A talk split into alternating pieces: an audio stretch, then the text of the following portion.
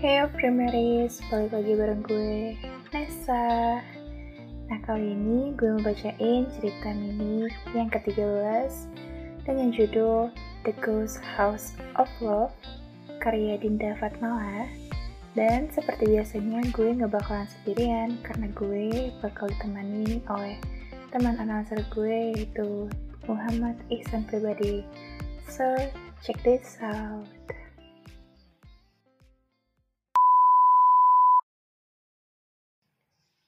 The Ghost House of Love. Panggil aku Lea. Aku mahasiswa semester 4 dan masuk tipe mahasiswa kupu-kupu alias kuliah pulang. Aku tipe perempuan yang berpikir logis apa pun kondisinya. Memecahkan masalah dengan kepala dingin.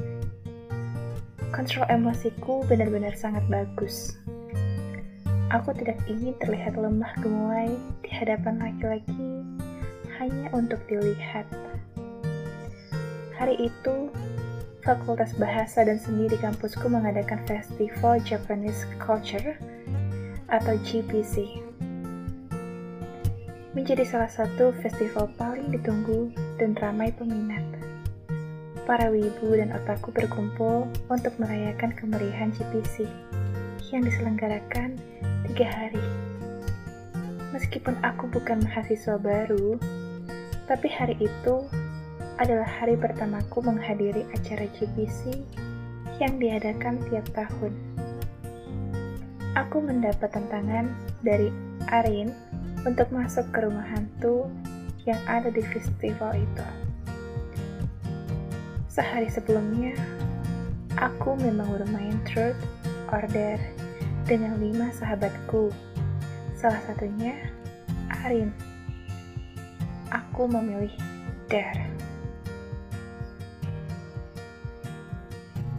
Leh, ntar di dalam sekalian lo rekam ya. Nih, GoPro gue. Ujar Arin menyodorkan GoPro miliknya. Gue sendiri nih takut ah. Sama lu deh. Salah satu coba gak apa-apa. Ujarku khawatir. Aku beberapa kali mengatur nafasku sebelum akhirnya aku melangkah masuk ke rumah hantu. Sebenarnya, rumah hantu itu memakai topeng panjang menghubungkan gedung U1 dan U2 yang didekor sedemikian rupa hingga bisa disebut rumah hantu. Aku melangkah perlahan. Kepalaku tak henti-hentinya menoleh kanan, kiri, amat sangat was-was. Takutnya ada hantu yang tiba-tiba mengagetkanku. Aku sedikit mempercepat langkahku.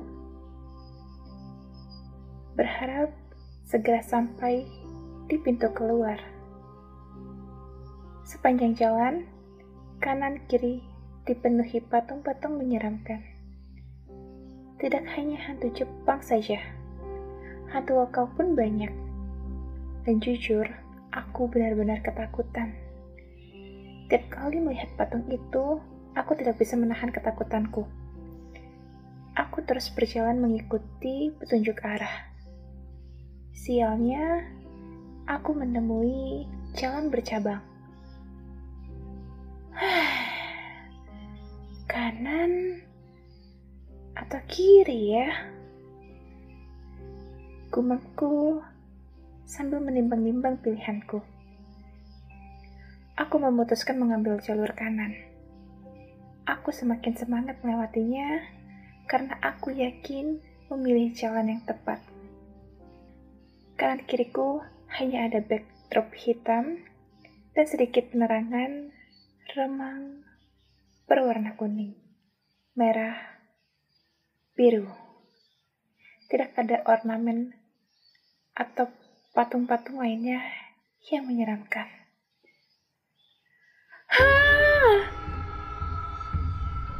Tiba-tiba, sesosok perempuan dengan pakaian putih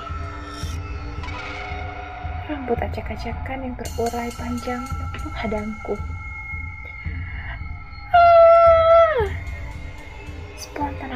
Berteriak.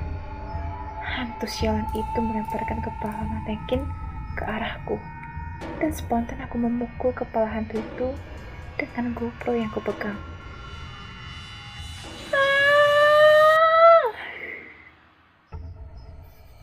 Pekiku refleks memukul beberapa kali. Au, au. Pekik seseorang dengan suara sedikit tinggi ketika aku memukul hantu di depanku. Gun, lu nggak apa-apa? Ujar seseorang yang menarik tangan hantu di depanku hingga menepi ke arah kanan backdrop. Samar aku mendengar orang itu menyebut darah. Tapi aku tidak peduli. Jantungku rasanya sudah hampir lepas. Tangan dan kakiku lemas. Nafasku benar-benar kacau. Aku berlari secepat mungkin ke pintu keluar. Arin dan keempat sahabatku menyambutku meriah di pintu keluar. Mereka tertawa bahagia melihatku panik dan ketakutan.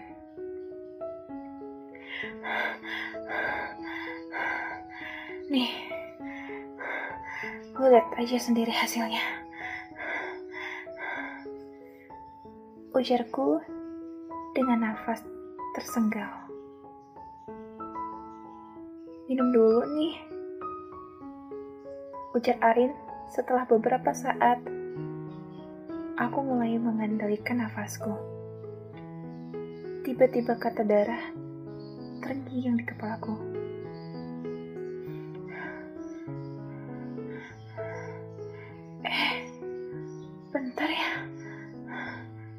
Gue tinggal dulu.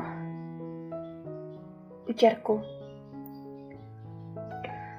Aku melihat laki-laki dengan baju putih panjang tanpa wig tengah duduk membelakangi backdrop hitam. Ia tampak menyengit menahan perih ketika membersihkan luka di keningnya. Kamu nggak apa-apa kan? Tanyaku dengan nada bersalah. Jangan ke sini, ntar lu takut malah kena pukul lagi nih kepala. Ujarnya ketus. Hmm, Sorry. Ujarku sambil menyodorkan plaster luka dan kopi kaleng. Aku membantunya menempel plaster luka di keningnya. Ia masih terlihat kesal. Aku berulang kali mengucapkan maaf sampai pada akhirnya dia bosan dan menyerah.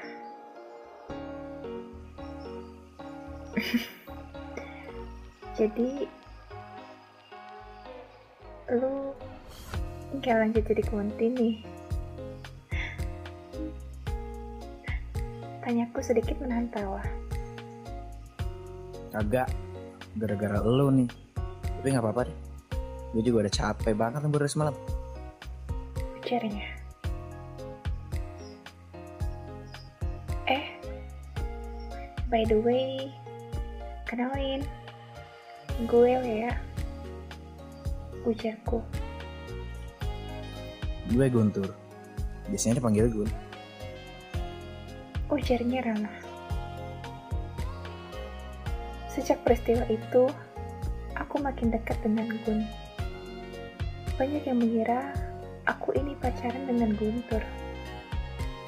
Entahlah, aku tidak bisa mengatakannya. Guntur tidak memintaku untuk jadi pacarnya. Namun, aku dan dia saling tahu bahwa perasaan kami sama. Dia memintaku untuk tidak pergi. Itu saja. Entah bagaimana selanjutnya, aku belum tahu. Karena kami belum memutuskan untuk hidup bersama, jadi apa pun bisa terjadi. Semoga semesta baik kepada hubunganku dan Guntur.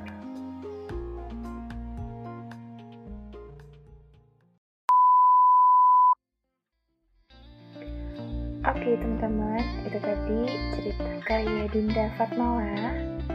Stay tuned for the next podcast. See you.